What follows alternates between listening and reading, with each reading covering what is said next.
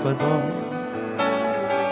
무엇과도 주님을 바꾸지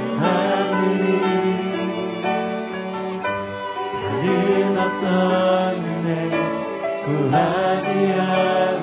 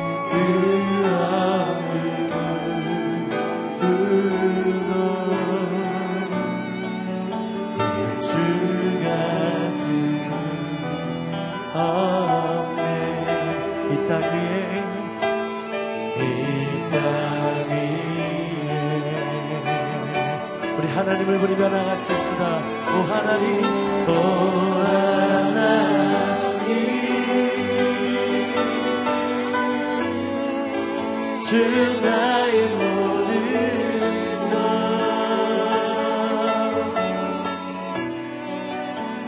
것주 같은 분 없네 이땅 위에 우리 두손 높이 들고 오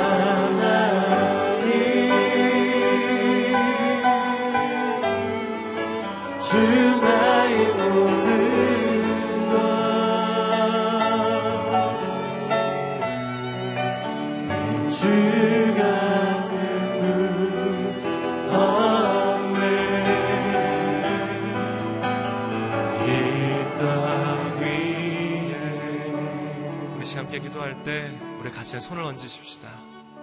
그주 앞에 간절히 구하십시다. 하나님, 이 시간 오직 주님으로만 인하여서 충만케 하여 주옵소서. 천지를 창조하신 그 말씀으로 우리를 충만케 하여 주옵소서. 이 시간 오직 하나님 그분으로만 인하여서 만족케 하여 주옵소서. 우리 간절히 이 시간 함께 기도하며 나아갑니다. 함께 기도하겠습니다. 아버지 하나님, 오늘 우리가 오직 주로 인하여서만 날 위하여 죽으신 그 놀라우신 사랑으로 인하여서 우리의 심령이 충만하여 주길 간절히 소원합니다. 주님, 이 시간 나온 모든 성도들 가운데에 오직 주를 바라며 주의 이름을 부르며 그 사랑의 은혜로 주 앞에 엎드린 모든 이들마다 함께하여 주셔서 주님 우리의 마음을 주장하여 주시사 그 사랑의 은혜로 그 말씀의 충만함으로 하나님을 바라는 모든 자들 가운데 주시는 참된 만족과 은혜로 우리의 심령을 충만케 하여 주옵소서 오직 주님만을 바라오니 이 아침 우리의 심령 가운데 역사하시는 주님의 놀라우신 은혜로 함께하여 주시옵소서 오늘도 우리의 삶 가운데에 신실하신 사랑과 감당할 수 없는 놀라운 은혜로 함께하신 주님 이 땅을 살아가며 우리가 무엇으로 인하여 만족해하고 무엇으로 인하여 기뻐하겠습니까? 오직 주님 나의 사랑이신 나의 하나님, 날 위하여 죽으신 그리스도로 인하여 만족해 하는 것이 나의 삶의 가장 아름답고 귀한 일인 줄로 믿습니다. 오늘도 우리를 부르신 주님의 놀라우신 부르심 앞에 우리가 응답하여 주님 바라보고자 이 시간 나아왔사오니 주의 이름을 부르는 모든 자들마다 함께하여 주시어서 오늘 하늘의 놀라운 기쁨과 은혜로 함께하여 주시옵소서. 하나님 한 분으로 인하여 만족하며 기뻐할 수 있도록 성령 하나님 역사하여 주시옵소서 인도하실 주의 은혜 감사드리며 예수님의 이름으로 기도드립니다. 아멘. 오늘도 이 아침 새벽 기도 나오신 여러분들 환영하고 축복합니다. 오늘 하나님께 주신 말씀 민수기 20장 14절에서 29절까지의 말씀 함께 교독하도록 합니다. 제가 먼저 14절 말씀 읽고 여러분들께서 15절 말씀 읽고 이렇게 함께 교독합니다. 제가 먼저 읽습니다. 모세가 가데스에서 에돔 왕에게 사신들을 보내 말했습니다. 당신의 형제 이스라엘이 말합니다. 당신은 우리에게 닥쳤던 모든 고난들에 관해 알고 있을 것입니다. 우리 조상들이 이집트로 내려갔고 우리는 거기서 오랫동안 살았습니다. 이집트 사람들은 우리와 우리 조상들을 학대했습니다. 그러나 우리가 여호와께 부르짖었더니 그분이 우리의 부르짖음을 들으시고 천사를 보내어 우리를 이집트에서 끌어내셨습니다. 이제 우리가 여기 당신의 영토의 가장자리에 있는 성읍인 가데스에 있습니다. 우리가 당신의 나라를 통과할 수 있도록 해 주십시오. 우리는 밭이나 포도원을 가로질러 가지 않을 것이며 우물물을 마시지도 않을 것입니다. 우리는 왕의 큰 길을 따라가기만 할 것이며 당신의 영토를 다 통과할 때까지 오른쪽이나 왼쪽으로 벗어나지 않겠습니다. 그러나 에돔이 대답했습니다. 너는 여기로 통과할 수 없다. 내가 칼을 들고 너희를 대적하러 나가지 않게 하라. 이스라엘 자손들이 그에게 대답했습니다. 우리가 큰 길로 가겠습니다. 우리나 우리 가축들이 당신의 물을 마신다면 우리가 그 값을 치르겠습니다. 우리는 단지 걸어서 지나가기를 바랄 뿐이지 다른 뜻은 없습니다. 그들이 다시 대답했습니다. 너는 지나갈 수 없다. 그러고 나서 에돔이 많은 백성과 강한 손으로 이스라엘을 대적하러 나왔습니다. 이스라엘이 자기 영토를 통과하는 것을 에돔이 허락하지 않았기 때문에 이스라엘은 그들에게서 돌아섰습니다. 이스라엘 자손의 온 회중이 가데스를 떠나 호르산으로 갔습니다. 에돔 경계 가까이 있는 호르산에서 여호와께서 모세와 아론에게 말씀하셨습니다. 아론은 자기 조상에게 돌아갈 것이다. 너희 둘이 무리마물에서 내 명령을 거역했기 때문에 그는 내가 이스라엘 자손들에게 주는 그 땅으로 들어가지 못할 것이다. 아론과 그의 아들 엘라아사를 호르산으로 데려가라. 아론의 겉옷을 벗겨서 그의 아들 엘라아살에게 입혀라. 아론은 그 선조들에게로 돌아가리니 그가 거기서 죽을 것이다. 모세가 여호와께서 명하신 대로 했습니다. 그들은 온 회중이 보는 앞에서 호르산으로 올라갔습니다. 모세가 아론의 겉옷을 벗겨 그의 아들 엘르아살에게 입혔습니다. 아론이 거기 산 꼭대기에서 죽었습니다. 모세와 엘르아살이 산에서 내려왔습니다. 온 회중이 아론이 죽었다는 소식을 알게 되자 이스라엘 온 집안은 30일 동안 아론의 죽음을 애도했습니다. 아멘. 인간의 방해와 연약함에도 계속되는 하나님의 계획이라는 말씀으로 이상규 목사님 말씀 전해 주시겠습니다. 할렐루야. 오늘 하루도 말씀으로 성령으로 충만한 은혜가 있기를 축복합니다. 아, 민수기 20장을 보고 있습니다. 어제는 미리암의 죽음이고 아, 오늘은 아론의 죽음입니다. 그 백성들이 아, 광야에서 40년을 지내면서 아, 광야 1세대, 9세대가 끝나는 아, 그런 장면입니다. 자, 14절 말씀 한번 같이 읽어보겠습니다. 시작. 모세가 가데스에서 에도망에게 사신들을 보내 말했습니다. 당신의 형제 이스라엘이 말합니다. 당신은 우리에게 닥쳤던 모든 고난들에 관해 알고 있을 것입니다. 아, 이 가데스는 어, 무리발물 사건이 있었던 곳이죠. 바로 그 자리가 아, 에돔과의 경계선이었습니다. 아, 이 북동쪽으로 어, 에돔의 지역이 있는 그런 자리에 위치해 있으면서 모세가 에돔 왕에게 사신을 보내서 메시지를 합니다. 14절에 보면 당신의 형제 이스라엘이다 이렇게 표현되어 있는데 어, 이 이스라엘에 우리에게 닥쳤던 모든 고난들에 관해서 여러분이 알 것이다. 어, 우리 조상들이 이집트로 내려갔었는데 그곳에서 학대를 당했고 이제 하나님의 부르심으로 우리가 다시 나오게 되어서 당신들의 영토의 가장자리 가데스에 있다. 아, 우리는 뭐 어, 포도원에도 밭에도 들어가지 않을 것이고 어, 어떤 것도 해치지 않고 영토만 지나가기를 원한다. 이렇게 이야기를 하는 장면입니다. 아, 실제로 이스라엘이라는 이름, 그 이름을 얻은 것은 야곱인데 아, 야곱과 에서는 친형제 간이었죠. 아, 하나님께서 에돔 지역을 에서의 후손들에게 기업으로 어, 주셨습니다. 아, 그래서 에서와 그 후손들은 에돔 지역에 일찍부터 자리를 잡게 됩니다. 그러나 이스라엘 백성들은 야곱 때 그 아들 요셉이 애굽의 총리 대신이 되면서 이집트로 내려가게 되죠. 아, 처음에는 좋았습니다.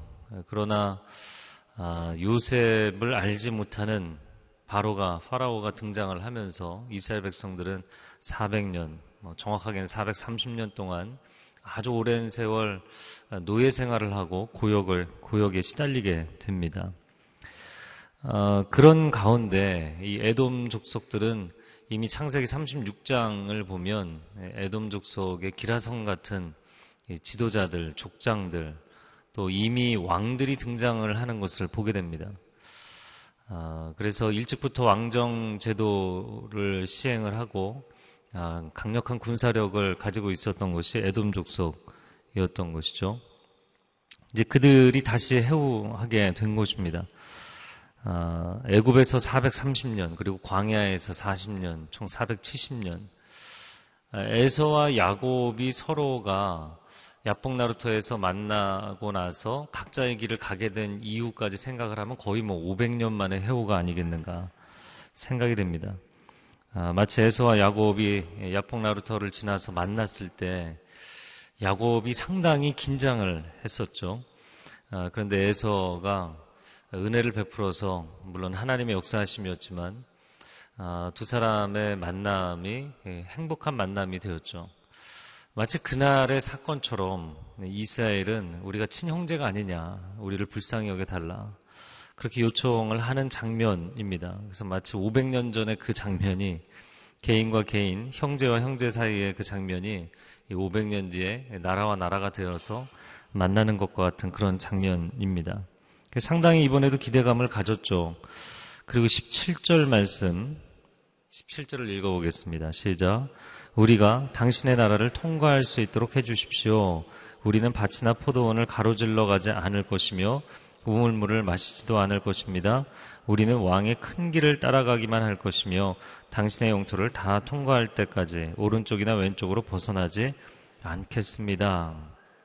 통과하도록 허락해달라. 그리고 왕의 큰 길만을 지나가겠다. 이 왕의 대로라고 개혁 성경에는 번역이 되어 있는데, King's Highway. 왕들이 지나가는 길이다. 아, 이것은 그냥 사람이 붙여놓은 어, 이름이 아니라 어, 물론 뭐 사람들이 붙여놓은 이름이겠지만 일시적으로 붙인 이름이 아니라 고유명사입니다. 왕의 대로라는 King's Highway라는 고유명사예요. 아, 마치 이런 것이죠. 창세기에도 많이 나오는 표현이고 역사서에도 많이 나오는데 어, 이스라엘 지명을 이야기하다가 유다 지역에서 남쪽으로 내려간다 이런 표현들, 남방으로 간다 그런 표현을 쓰면 그냥 뭐 남쪽 방향으로 간다. 우리는 이렇게 해석을 하지만 그 남쪽으로라는 단어가 네게브라는 단어죠. 그래서 브엘세바 아래 있는 광야 지역에 대한 고유 명사입니다.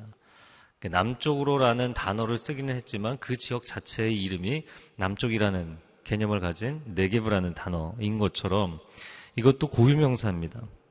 이 왕의 대로는 아, 요단강이 북에서 남으로 흐르고 있으면 그 갈릴리의 북동쪽으로 쭉 올라가면 이제 담에색이 나오죠.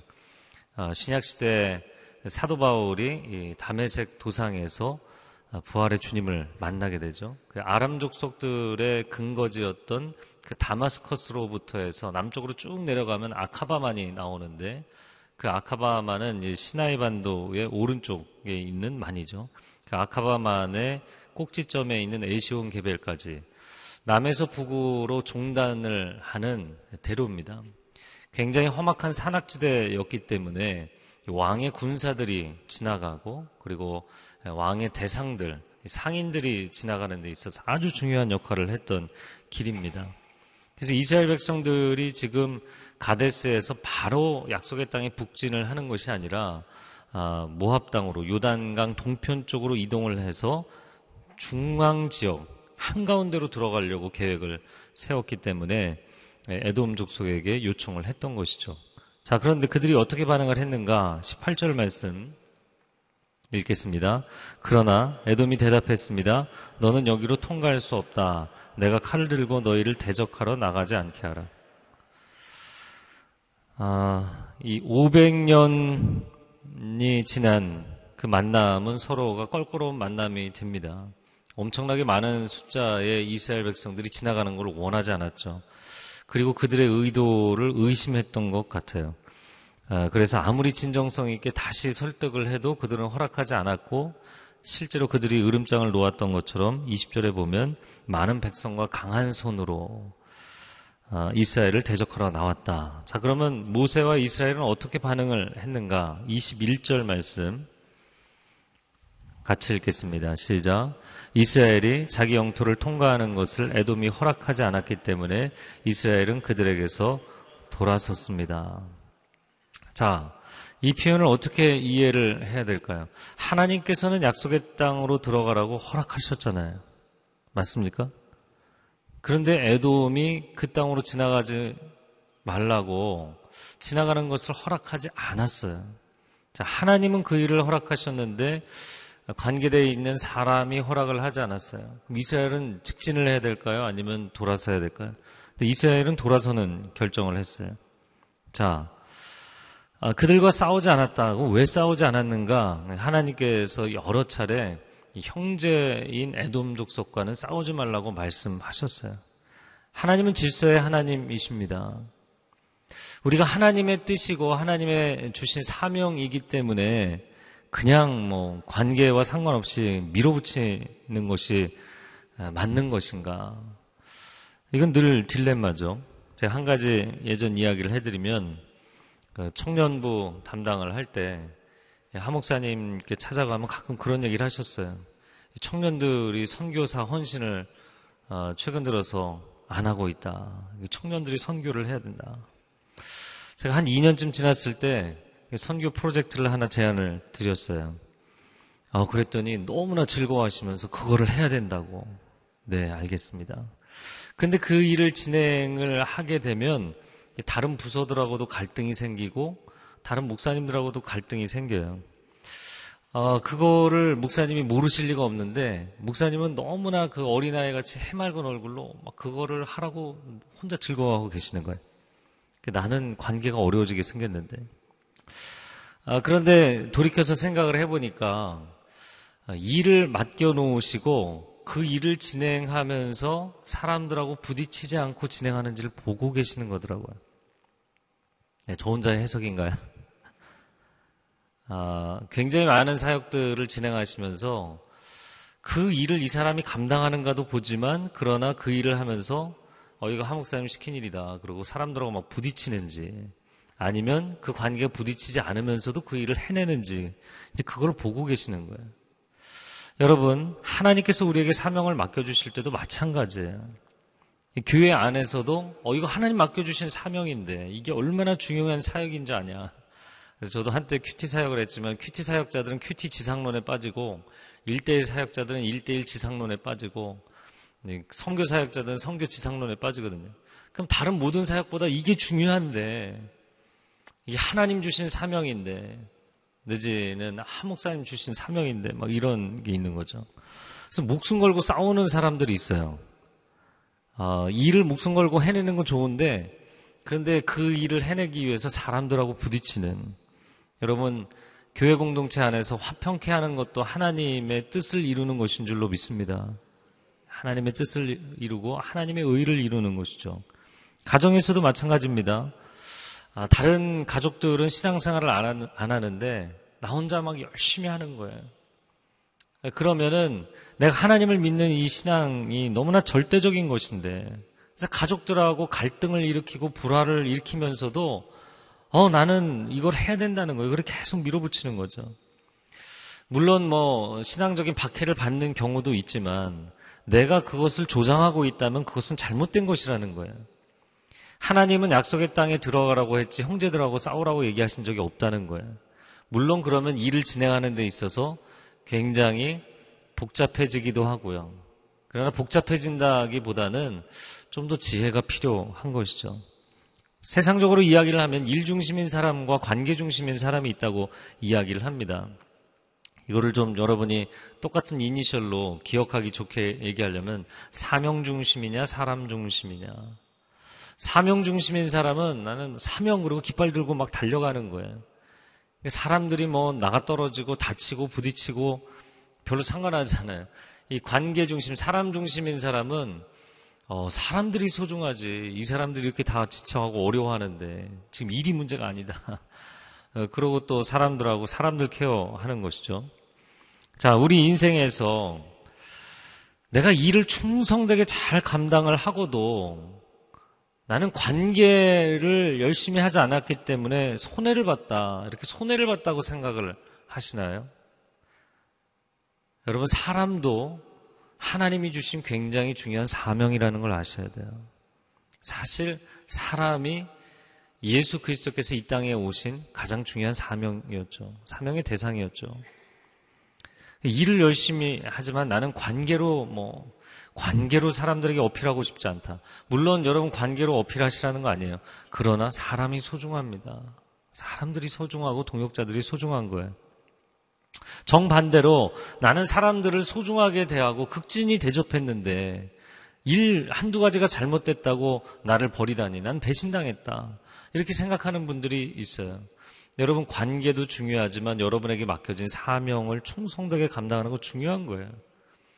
물론 이 두 가지를 다 잘하는 것은 쉽지 않습니다. 그러나 여러분 하나님의 사람들로서 이 두 가지에 열심을 내셔야 돼요. 그래야 좋은 리더가 되실 수 있고 세상을 바꿀 수가 있어요. 여러분 하나님 주신 사명을 온전히 감당할 뿐만 아니라 아름다운 관계를 아름다운 공동체를 세울 수 있는 귀한 하나님의 사람들이 되시기를 축복합니다.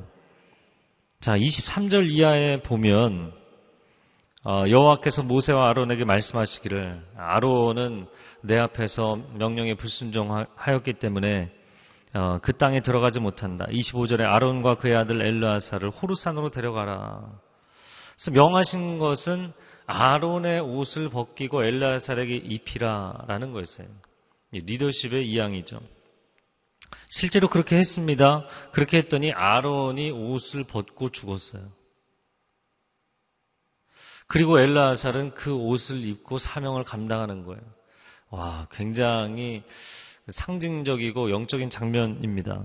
저는 이 장면을 딱 보면서 하나님께서 우리에게 주시는 메시지는 야, 내가 지금까지 이 직분을 감당한 게 아니라 이 직분을 이 직분을 하고 있었기 때문에 하나님 나를 붙잡아 주고 계셨던 것이구나. 여러분, 우리가 많이 오해할 때가 있어요. 내가 하나님을 도와드리고 내가 하나님 사역을 위해서 굉장히 헌신한다고 생각해요. 근데 사실은 당신이 그 사명을 받아들이고 그 부르심의 자리에 있기 때문에 하나님이 건강도 주시고 물질도 주시고 감당할 수 있는 지혜와 능력을 주시는 줄로 믿습니다. 하나님이 나의 생명을 지켜주시는 거예요. 그래서 사명자로 살아가는 동안 하나님께서 그의 생명을 지켜주시는 줄로 믿습니다. 이게 얼마나 중요한 차원인지요. 그러니까 내가 하나님께 생생낼 것이 없는 거예요. 두 번째는 한국 사람들 죽음에 대해서 굉장히 많은 두려움이 있는데, 아, 뭐 같은 이야기에 대한 정반대 표현입니다. 아, 우리는 수명이 다해서 죽는 것이 아니라 사명이 다하는 날 죽게 돼 있다는 거예요. 정말 그러냐? 아론이나 모세의 경우만 그렇지 않느냐? 어떤 분들은 임종의 자리에서 갑작스럽게 떠나는 분도 있지만 이 아론처럼 갑자기 옷 벗고 죽는 이런 경우도 있지만 병상에서 5년째, 10년째 계시는 분들도 있잖아요. 그럼 자녀들이 하나님 빨리 데려가셨으면 좋겠습니다. 이런 기도들을 합니다. 그러나 그 시간조차도 사명의 시간이라는 거예요. 아니, 누워서 의식을 거의 잃을 정도로 계신 분이 무슨 사명이 있느냐. 가족들이 화합하고 회복할 수 있도록 하나님께서 아직도 시간을 주고 계시는 거예요. 어떠한 경우에도 그 생명은 그 한 존재의 수완은 하나님의 손에 달려있는 줄로 믿습니다. 이 땅에 존재하는 모든 사람에게는 하나님 주신 사명적 차원이 있는 거예요. 근데 이 사명적 차원이라는 것은 단순히 아론이 잘못을 해서 하나님이 데려가신다 뿐만 아니라 이제 한 세대의 사명이 끝나가는 시점이잖아요. 사명적 차원이라는 것은 사람에게는 사명이지만 하나님 입장에서는 섭리라고 표현해야 되는 것이죠. 하나님께서 이스라엘 역사를 이끌어 가시는 섭리적 차원인 거예요. 그래서 우리의 인생은 그냥 사람들이 결정하는 게 아니라는 걸 아셔야 됩니다. 모세가 아론의 옷을 벗겼으니까 아론이 죽었나요? 아니죠. 하나님이 그것을 명하셨고 하나님이 역사를 이끌어 가시는 하나님의 손길이 있는 거잖아요. 그래서 여러분 오늘 하루를 살아갈 때 사명적인 차원으로 살아가시기 바랍니다. 하루하루를 사명을 갖고 사세요. 생존을 위해 살거나 생계를 위해 살지 말고 경쟁을 위해 살지 말고 사명감으로 살아가세요. 일을 할 때도 사람을 존중할 때도 사명감으로 살아가세요. 그래서 오늘의 안에 있으면서 여러 사역들 또 뭐 여러 지역에 가서 사역을 하면서도 느끼는 것이지만 늘 제 안에 하나님 앞에 드렸던 고백. 교회에서 누군가가 결정을 해서 아니면 교회에서 어, 떤 위원회에서 결정을 해서 내가 이동하는 것이 아니더라고요. 언제나 사역을 이동할 때 하나님께서 미리 알려주셨어요. 여러분, 회사에서 결정을 했기 때문에 여러분이 움직이고 나는 억울하고 나는 손해를 받고 나는 배신을 당했고 1차원적인 해석만 하며 살아가는 크리스찬들이 너무나 많습니다. 아니요, 우리의 인생은 표면적으로 보면 그냥 아론의 잘못, 또 모세가 그의 옷을 벗겼기 때문에 아니요, 그런 차원을 넘어서는 하나님의 섭리적 차원이 있는 것입니다. 어떤 상황 가운데서도 하나님의 사람들의 인생은 하나님께 최종, 최종 결정권이 있는 줄로 믿습니다. 하나님이 결정하시는 거예요. 때로는 사람들이 정말 억울하게 할 때도 있어요. 섭섭할 때도 있어요. 그러나 그때도 그 감정에 매몰되시면 안 되는 이유는 그 배후에 하나님께서 반드시 일하십니다. 모든 상황을 합력하여 선을 이루시는 하나님이신 줄로 믿습니다. 하나님은 한 세대를 마무리하고 완성한 아론에게 어, 그의 수명이 다했다고 그의 미션이 다했다고 말씀하시는 거예요.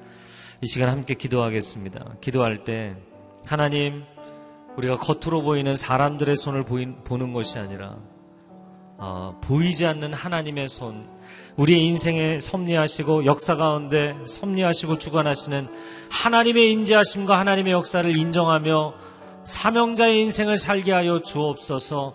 오늘 하루도 하나님의 사람들에게 성령의 충만함을 허락하여 주옵소서. 이 사명 감당할 수 있는 능력과 사랑을 더하여 주옵소서. 우리 두 손을 들고 주여 삼창하 기도하겠습니다. 주여, 주여, 주여, 오 사랑하는 주님 우리의 인생 가운데 하나님께서 친히 일하시고 역사하시는 줄로 믿습니다. 하나님께서 모든 결정권을 가지고 일하시고 역사하시는 줄로 믿습니다. 오 하나님 기름 부어 주시옵소서 하나님의 사람들에게 성령의 충만함과 말씀의 충만함을 허락하여 주시고 강하고 담대함으로 그 사명 감당하게 하시고 부르심의 자리에서 최선을 다하여 헌신하는 귀한 하나님의 백성들 되게 하여 주옵소서 내가 주를 위해 헌신한다고 자랑할 것이 없는 것을 이 직분, 이 사명 감당할 때 하나님이 나를 붙들어 주시고 하나님이 나의 생명을 지켜주시고 나의 가정을 지켜주시고 나의 기업을 지켜주시는 줄로 믿습니다. 하나님 사명자의 인생을 살게 하여 주실 때 감사함과 감격함과 거룩한 헌신이 있게 하여 주옵소서 충성됨이 있게 하여 주옵소서 사람 살리는 사명을 감당할 수 있도록 주님 역사하여 주시옵소서 사랑하는 주님 오늘 하루를 살아갈 때 사람들을 바라보지 아니하고 조직을 바라보지 아니하고 하나님을 바라보며 살아가게 하여 주옵소서.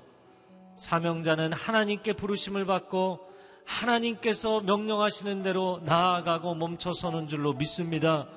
우리의 인생에 대한 최종 결정권이 하나님께 있기 때문에 사람을 두려워하지 않고 사람에게 섭섭해하지 않고 사람을 원망하지 않고 하나님을 바라보며 살게 하여 주시옵소서.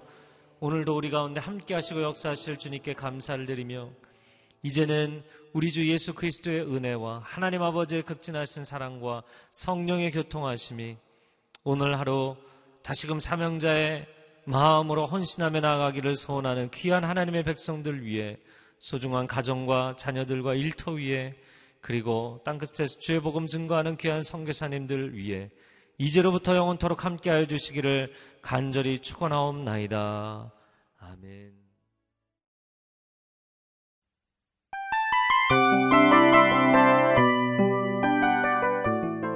이 프로그램은 청취자 여러분의 소중한 후원으로 제작됩니다.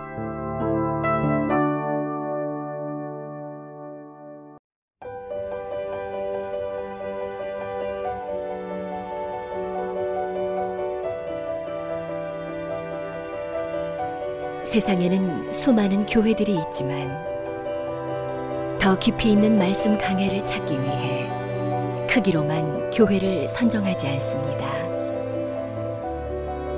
보다 좋은 영적 콘텐츠를 더 많이 나누기 위해 방송비를 받지 않습니다. 1년 365일 복음만 전하고 싶어서 우리는 광고를 하지 않습니다. 온누리의 복음을 땅끝까지 CGN TV와 함께 땅끝 성교사가 되주세요